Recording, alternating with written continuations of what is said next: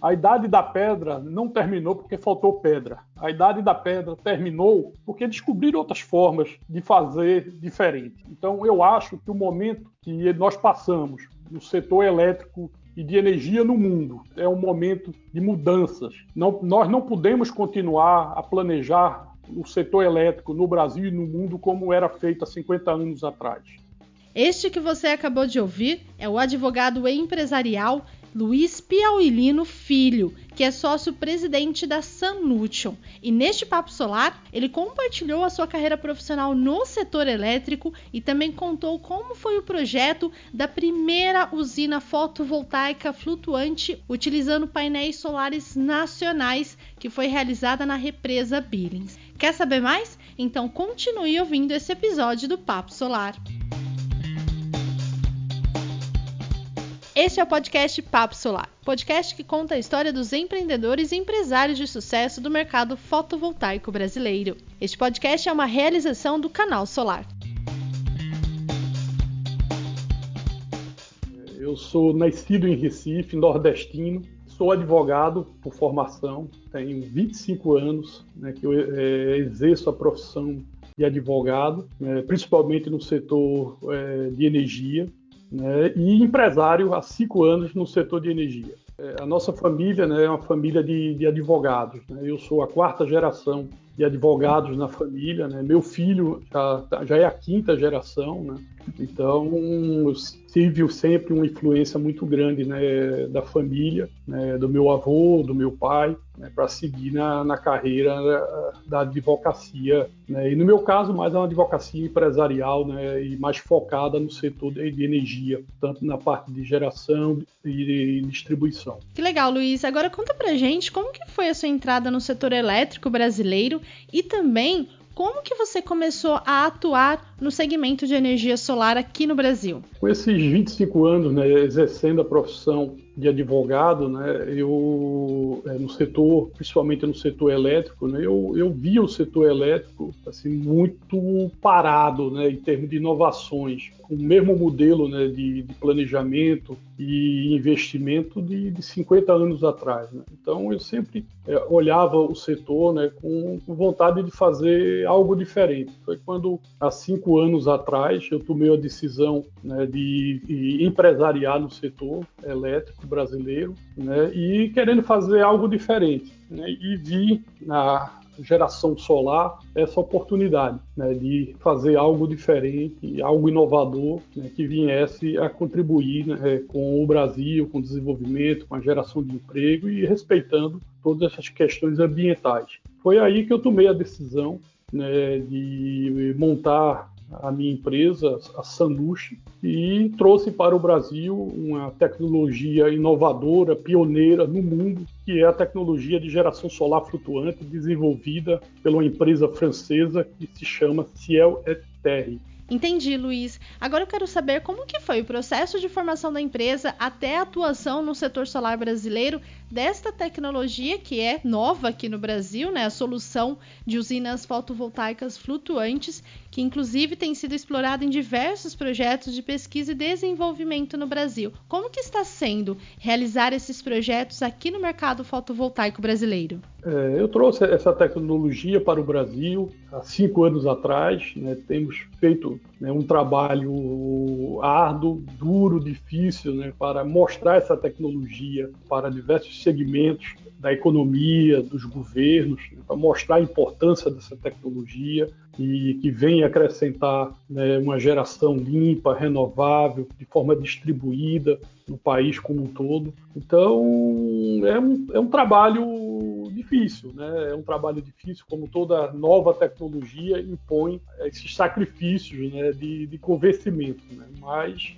temos tido bons é, é, é, encaminhamentos, boas aceitações né, para testar a tecnologia, para absorver essa tecnologia, né, no intuito de consolidá-la no Brasil, tendo em vista que o Brasil tem um potencial muito grande para aplicação dessa tecnologia em larga escala, de norte a sul deste país. Que ótimo, Luiz. Agora vamos falar de um projeto piloto que foi resultado de uma chamada pública realizada pela EMAI, a empresa metropolitana de águas e energia, na represa Billings, em São Paulo.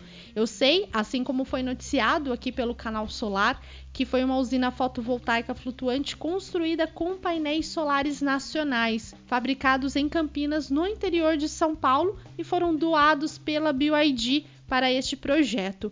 Você pode contar quais foram os pontos altos desse projeto e, principalmente, qual é o diferencial de uma usina fotovoltaica flutuante de uma usina de solo, por exemplo? É um projeto é, pioneiro também né, em São Paulo. Né, e não só os painéis que foram produzidos pela BYD né, na fábrica de Campinas, como os flutuadores também foram produzidos né, pela Unipac, do Grupo Jato, de Pompeia, no interior de São Paulo. Então, é um projeto pioneiro para o estado de São Paulo, onde a, maioria né, dos produtos né, que compõem esse sistema foram fabricados no estado de São Paulo. Né? Nós fizemos esse projeto, é um projeto inicial piloto, né, junto com a KWP Energia, né, para a EMAI, para testar essa tecnologia no reservatório lá da Billings. Né, e foi um sucesso. Né, esse teste, esse piloto, né, foi comprovado aí a eficiência da tecnologia com geração a mais e superior do que havia sido previsto é, inicialmente. Né, tanto é que isso permitiu que a EMAI né, decidisse então estender esse projeto para um, uma escala comercial. Agora, ela nesse mês de outubro, ela publica uma chamada pública é, mostrando é, a intenção né, de, de, aplicar essa tecnologia em larga escala e querendo né, que novos é, investidores venham e proponham a ela modelos de novos negócios para gerar energia solar flutuante no maior centro de carga do país que é São Paulo e sua região metropolitana, né? a cidade de São Paulo e sua região metropolitana. Então, nós estamos muito felizes, né? animados com, com esse projeto, que eu acho que vai ser extraordinário né, para São Paulo, cidade, São Paulo, estado, né, que vamos conseguir gerar energia, seja para o mercado de geração distribuída, seja para o mercado de autoprodução, em larga escala, né, simplesmente a 25 quilômetros né, do centro da cidade de São Paulo, mostrando que essa é uma tecnologia viável, correta, que vamos conseguir né, produzir né, eletricidade limpa né, nos grandes centros de consumo deste país. Realmente é um ótimo projeto, um ganho para o estado de São Paulo e também para todo o país. E durante o processo de desenvolvimento e instalação da usina fotovoltaica flutuante, quais foram os desafios que precisaram ser superados e qual é o ganho que a Solution tem desta experiência? Primeiro, em tempo recorde, né, nós conseguimos instalar né, o projeto piloto né, que foi um projeto de 100 kW. Né, nós praticamente fizemos e construímos né, os, os, os, flutuadores, instalamos os flutuadores, os painéis dos flutuadores, todo o projeto praticamente nós conseguimos fazer em dois meses e meio. Né, então foi assim já um desafio. Né.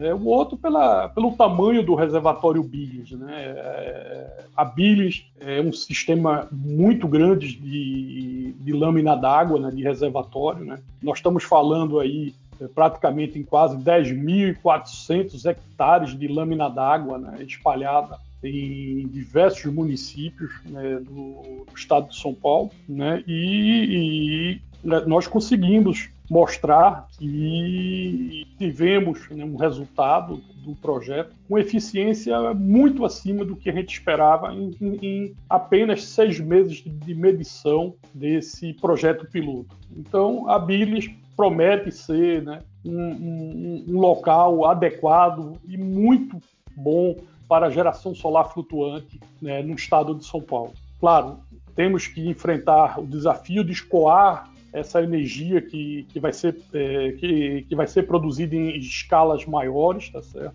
Mas, com certeza, vamos identificar é, naquela região é, boas redes de distribuição, transmissão, que possa exatamente receber essa energia que vai ser gerada em larga escala no reservatório da Billings, que pertence à EMAI. Que ótimo, Luiz. Agora eu quero saber quais são os diferenciais de uma usina fotovoltaica flutuante, principalmente para quem investe? O payback é mais atrativo, a eficiência entregue ao consumidor é maior do que, por exemplo, uma usina de solo? Conta pra gente o que, que você destaca nesta tecnologia.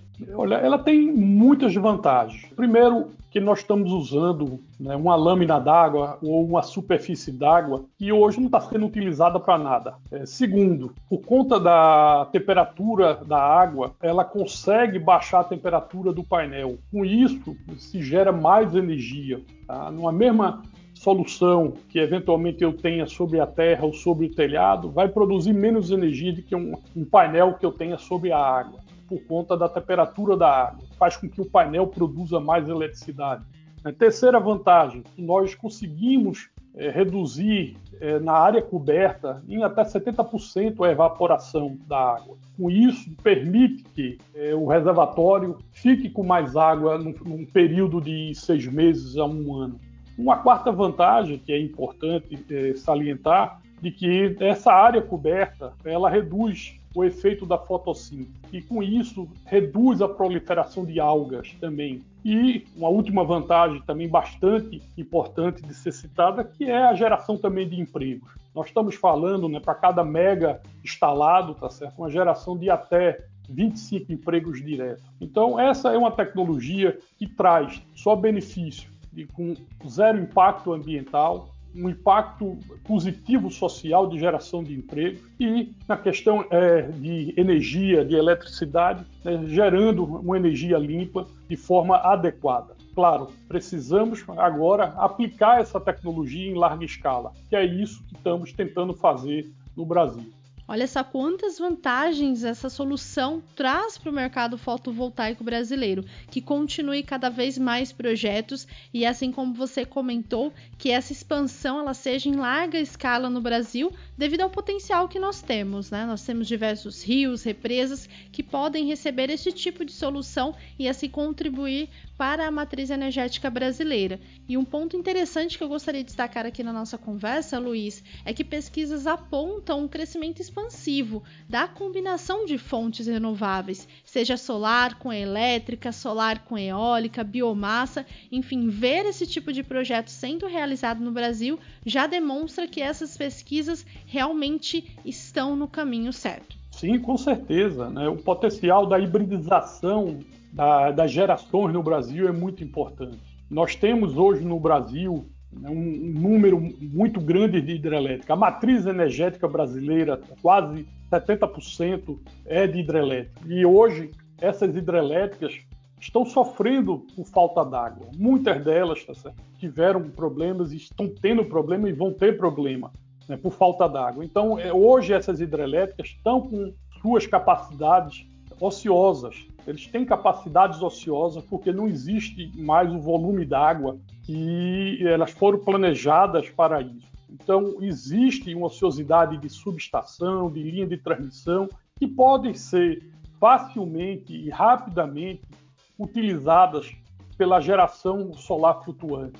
Mas, para isso, nós estamos aguardando a regulamentação por parte da nossa Agência Nacional de Energia, a ANEL, né, da consulta pública da hibridização das fontes.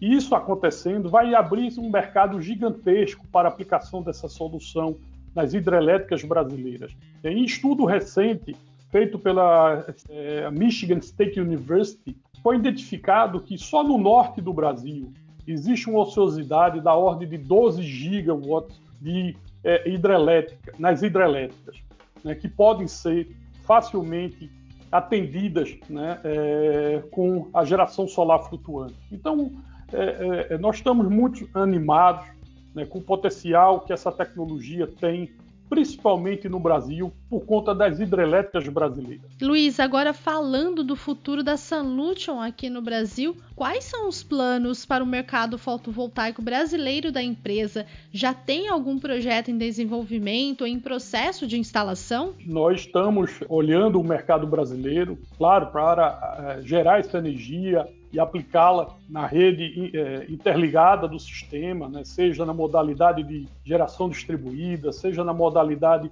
e autoprodução, mas olhamos também um, um mercado gigantesco que pode acontecer no Brasil, porque já está acontecendo na Europa, que é a produção de hidrogênio verde. E para essa produção de hidrogênio verde é essencial energias limpas e renováveis. Só com energia limpa que a gente consegue produzir o hidrogênio verde, que tem diversas aplicações. Então, o Brasil, com seus reservatórios das suas hidrelétricas, podem e devem ser os grandes produtores de hidrogênio verde do Brasil. Olha, muito legal, Luiz. É bom saber que empresas brasileiras estão investindo nessa tecnologia, uma tecnologia nova que provavelmente também deve contribuir para o crescimento, para a expansão das fontes renováveis no Brasil, principalmente nesta retomada verde, esse movimento que muitos especialistas têm comentado e pesquisas aprovam que as fontes renováveis são o futuro elas que vão compor a matriz energética brasileira.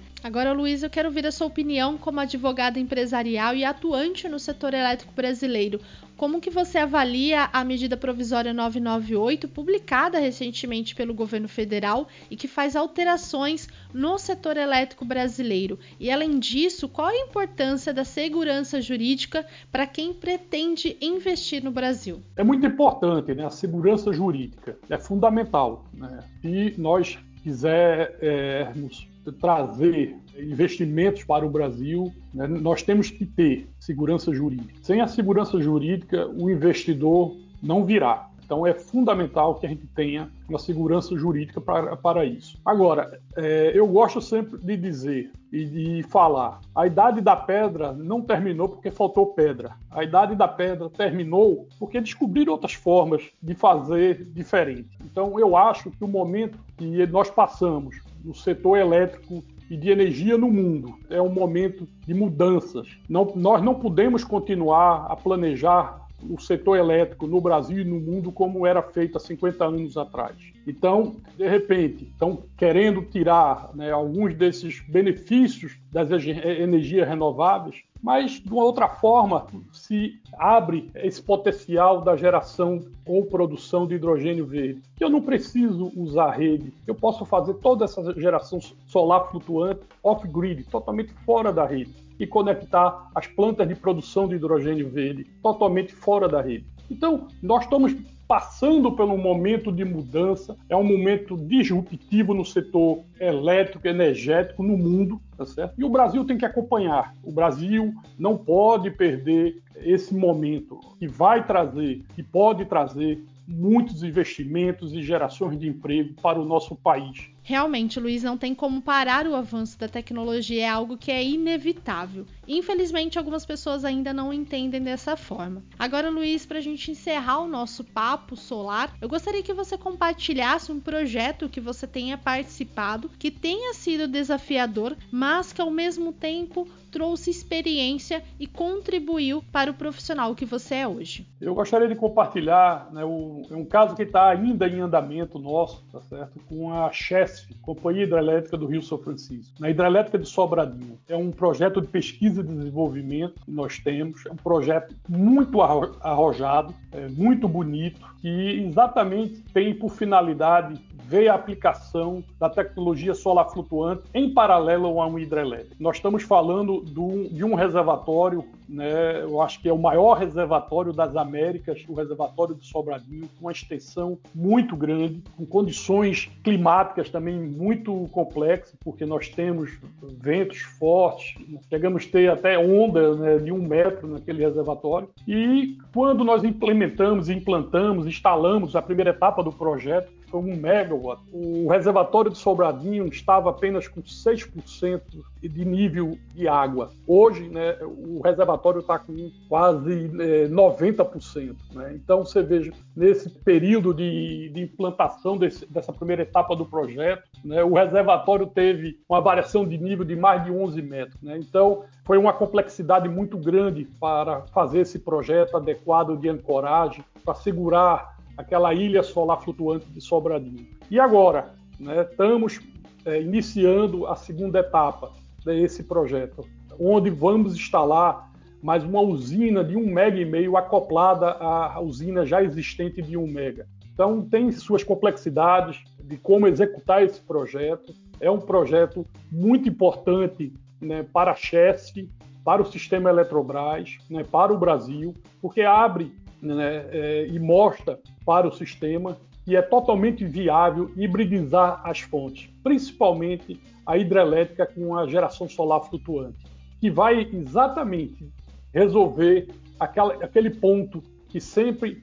é, os que criticam a solar, a eólica, na questão da intermitência, que essas fontes são intermitentes. Mas quando você hibridiza, você consegue, tá certo, resolver esta questão de geração de energia e geração de potência. Então eu acho que é um caminho sem volta.